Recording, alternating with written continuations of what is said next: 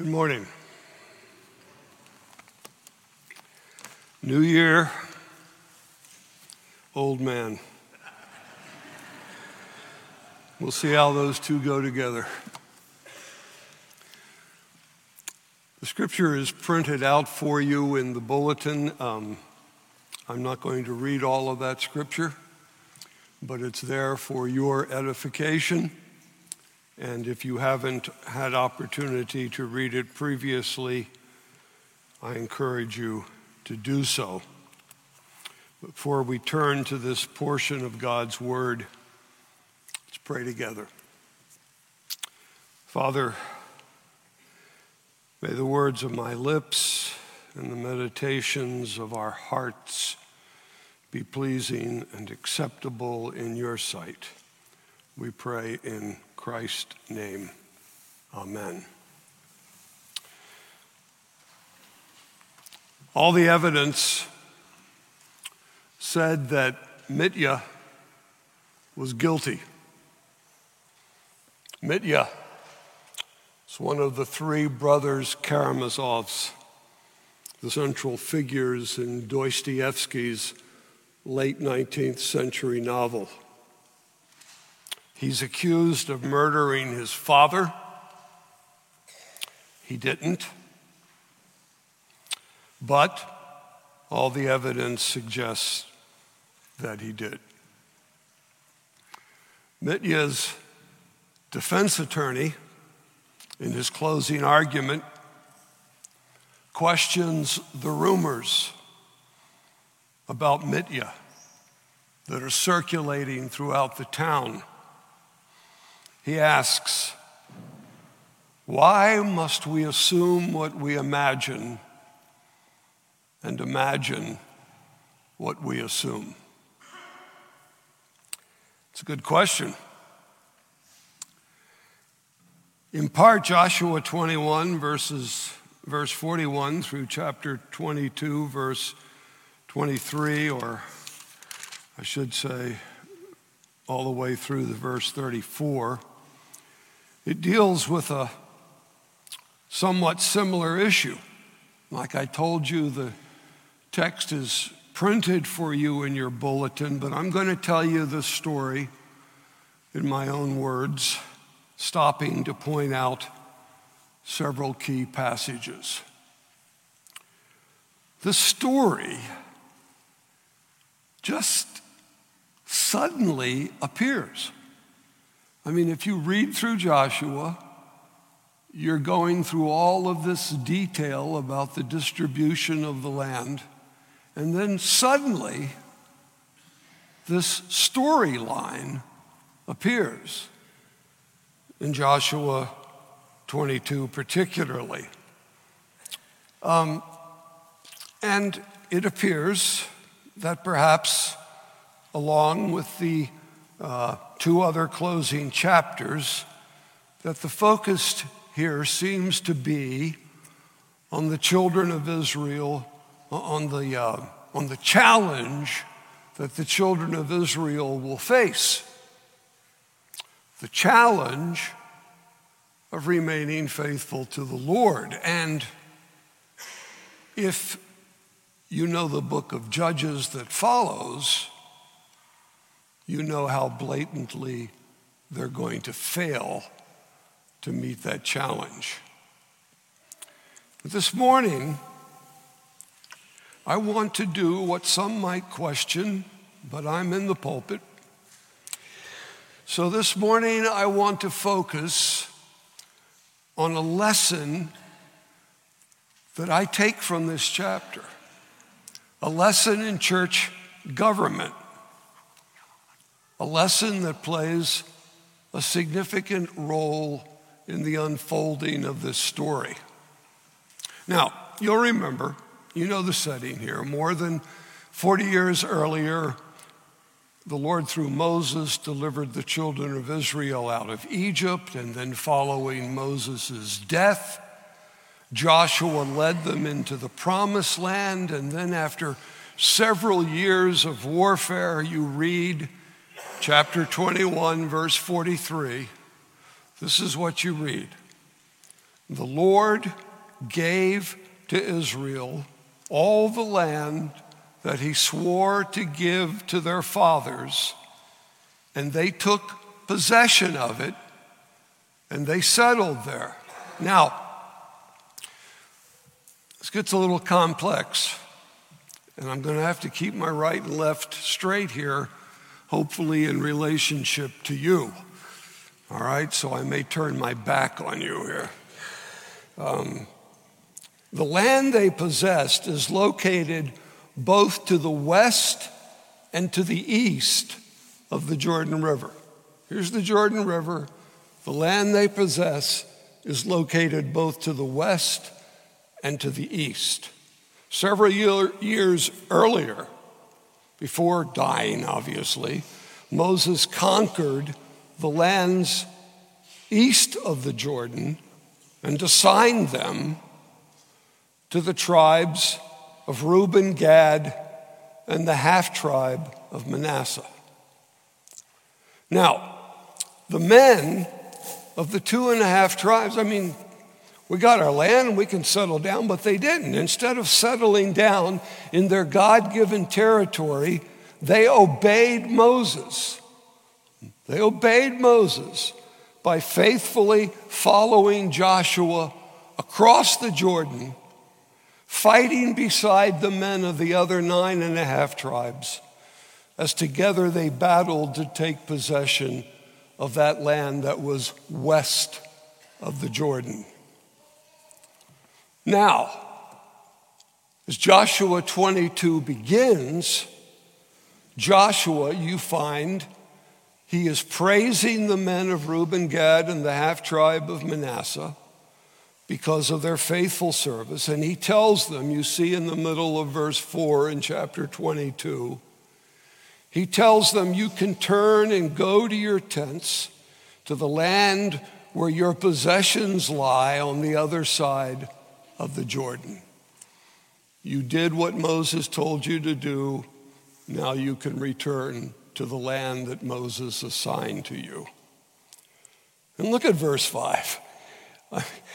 I'm sorry, we could be here for two hours if I just pause at verse 5. Okay, I mean, you'll see why here in just a moment.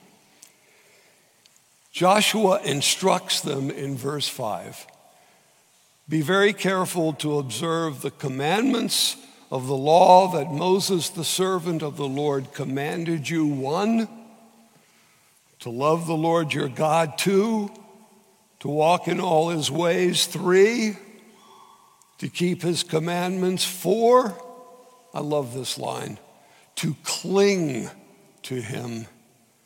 And five, to serve him with all of your heart and with all of your soul. Well, I mean, clearly that's a charge worthy of a sermon, and maybe someday I'll preach that sermon, but this morning I have to pre- press on. Now, in verse 10, look at down at verse 10 you learn that when the two and a half tribes crossed the Jordan from west to east, they built there, you see it in verse 10, they built there an altar by the Jordan, an altar of imposing size. Now, when the people living west of the Jordan learn about this altar. Their response is swift. I mean, look at verse 10. You read, they gathered at Shiloh, which is where at that time the tabernacle was located. They gathered at Shiloh to make war against the two and a half tribes living east of the Jordan. A civil war is about to break out. The Western tribes assume and imagine that the Eastern tribes have ignored Joshua's final instruction to keep the Lord's commandments because the Lord commanded the children of Israel to worship the Lord by offering up their thrice annual sacrifices and offerings upon the altar of the tabernacle, which was located in Shiloh. That was a command from the Lord. Three times a year you'll gather together to worship me before the altar of the tabernacle. But now the evidence seems to suggest that the two and a half tribes have built a second altar, and it would assume they've built it to take the place of the altar of the tabernacle located in Shiloh. Now, listen to me. If, if what the Western tribes assume and imagine is true,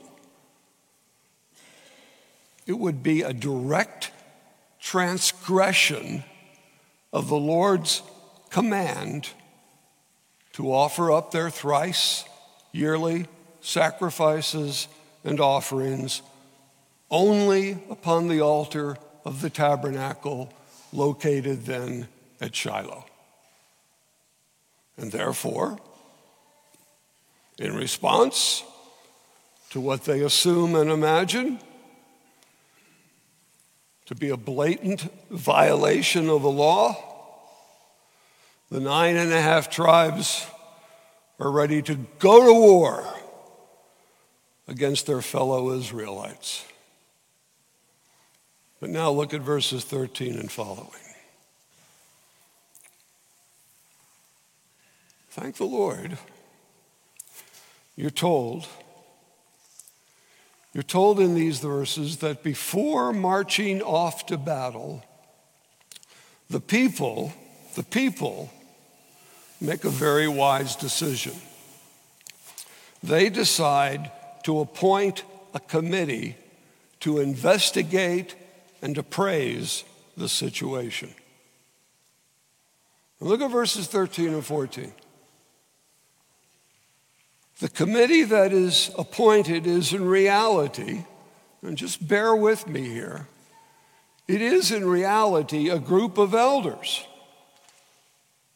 called here one chief of each of the nine and a half tribes, one elder from each of those nine and a half tribes, led by Phineas, the teaching elder, the high priest, if you will.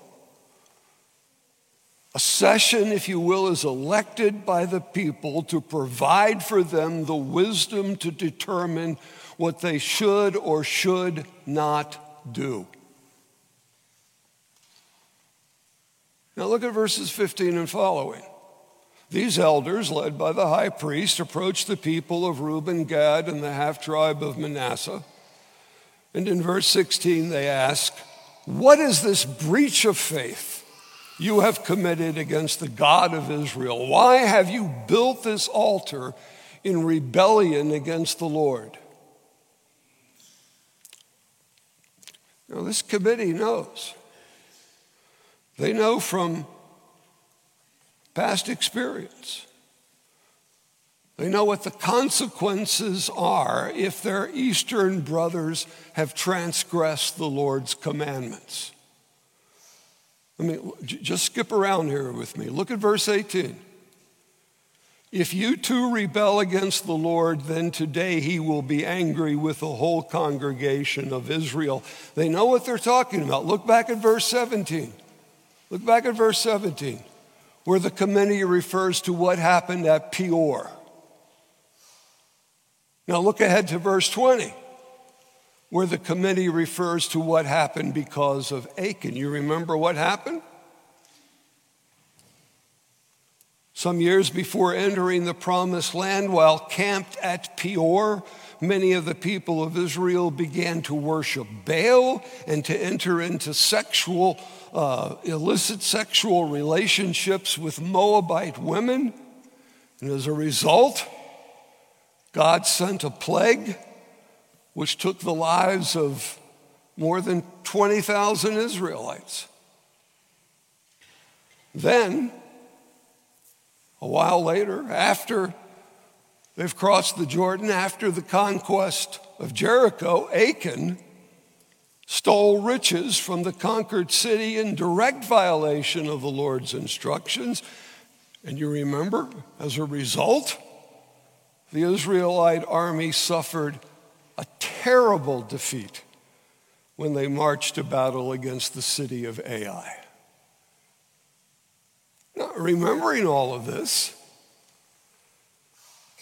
the elders are properly concerned that if the two and a half tribes have deliberately chosen to rebel against the Lord by building an altar to replace the altar of the tabernacle, the nation as a whole is going to suffer the judgment of God.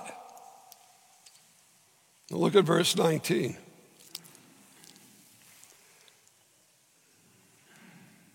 I'd love to dwell on verse 19. Look at verse 19. I mean, here's this tense situation. And though ready to go to war, the concern of the Western tribes for their Eastern brothers is, is so great that they offer to provide the two and a half tribes territory within the land west of the Jordan where presumably it would be easier for them to worship thrice yearly at the one true altar. But now look at verse 21. Finally, the people of Reuben, Gad, and the half tribe of Manasseh have opportunity to respond to the accusations brought against them. Look at verse 22. Feel the emotion in verse 22. Feel the emotion here as these brothers cry out, The mighty one, God the Lord, the mighty one, God the Lord, He knows. And let all Israel itself know. And then be sobered by verses 23 and 24 because they make it clear, the representatives of the two and a half tribes, they make it clear if they are guilty as charged, then they should not be spared. And that the Lord Himself should take vengeance on them. But then look at verses 26 and 27. As they explain listen, we didn't build the altar for burnt offerings or sacrifices. We built it to serve as a witness. As a witness. A witness to what? A witness for whom? We built it for a witness to our future generations so that they would understand that despite the fact that we are separated geographically by the Jordan River west from east, despite being separated, that we are part of the chosen people, and that with them our children, for our children, the only place where they are to offer up the trice yearly sacrifices and offerings is before the altar of the Lord located in Shiloh. Look at verse 29. Can't you hear the cry? Far be it from us that we should rebel against the Lord. Now look at verse 30. Having heard the answer given by the two and a half tribes to the accusations brought against them, you're told that the answer was good in the eyes of the elders. And when the elders cross back over the Jordan and report to the nine and a half tribes, you're told in verse 33 it was good in the eyes of the people of Israel. And they spoke no more about going to war. Quite a story. And like I said, read the book of Joshua because it just suddenly pops up. Here's the story. Well, allow me to suggest this morning that within this story is a lesson for us at this moment as a new year begins. Ahead of us are many difficult decisions to be made, many difficult issues to be faced. And being sons of Adam and daughters of Eve,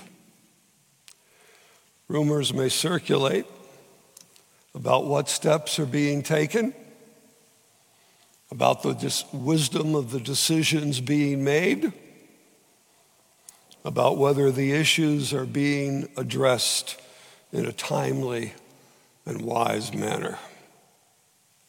Now, by God's grace, hopefully, I pray this proves to be true. Uh, the issues that concern us will not be to any great degree as significant as the one being faced here in Joshua 22. But I suggest to you there's still a lesson here to be learned. By God's grace, by God's grace, and I mean that not flippantly, I mean that with all sincerity. By God's grace, you have a committee of elders, you have a session elected and chosen by you, the people of this church for them, you should be in unceasing prayer. For they are chosen by you and ordained by the Lord to strive by God's grace to lead us as a people in finding the next man to be our senior pastor.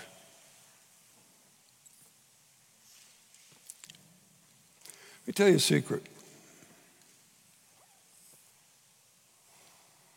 We're Presbyterians. If you're visiting here and you're going, we're what? Well, this is Covenant Presbyterian Church. We don't hide that name. It refers to our form of church government. We are a church governed by presbyters, that is, by elders, who, when they sit together, as a session, humbly seek the Lord's guidance for us as a congregation. I'm going to tell you another secret. Because I worked with a lot of these guys for just a few decades. They're not perfect. Oh, that include me when I was part of that session. They're not perfect. Their decisions are not always flawless. Therefore, pray for them. Pray that they might know the mind of Christ.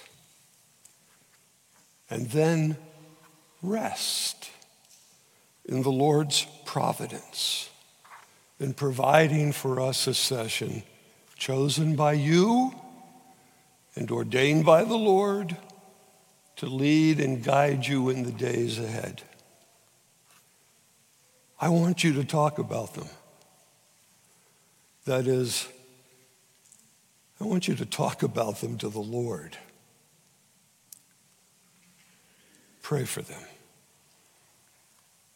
constantly.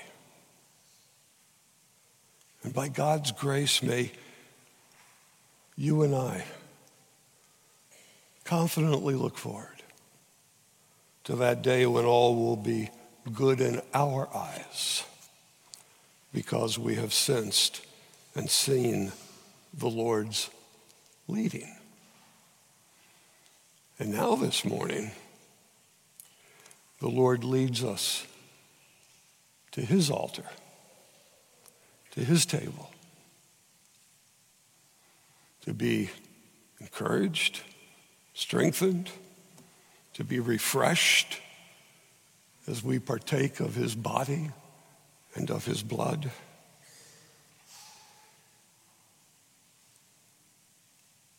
Because greater love has no man than this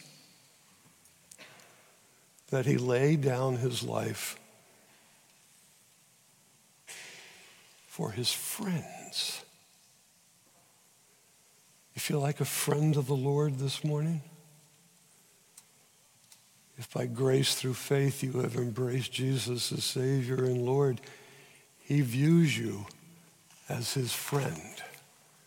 How do I know He views you as His friend? Because He laid down His life to pay the penalty for your sins that you might be viewed as wrapped in the spotless robes of his righteousness. Listen. Listen as Jesus says to you, For you I came. For you I lived. For you I died. For you I rose. For you I reign. For you I am coming again. Now, no, no. You are my people, my church, and I will never leave or forsake you. Even as you pass through the challenging days ahead, I will be with you. So rest with confidence in those you have cho- chosen and I have ordained to lead you.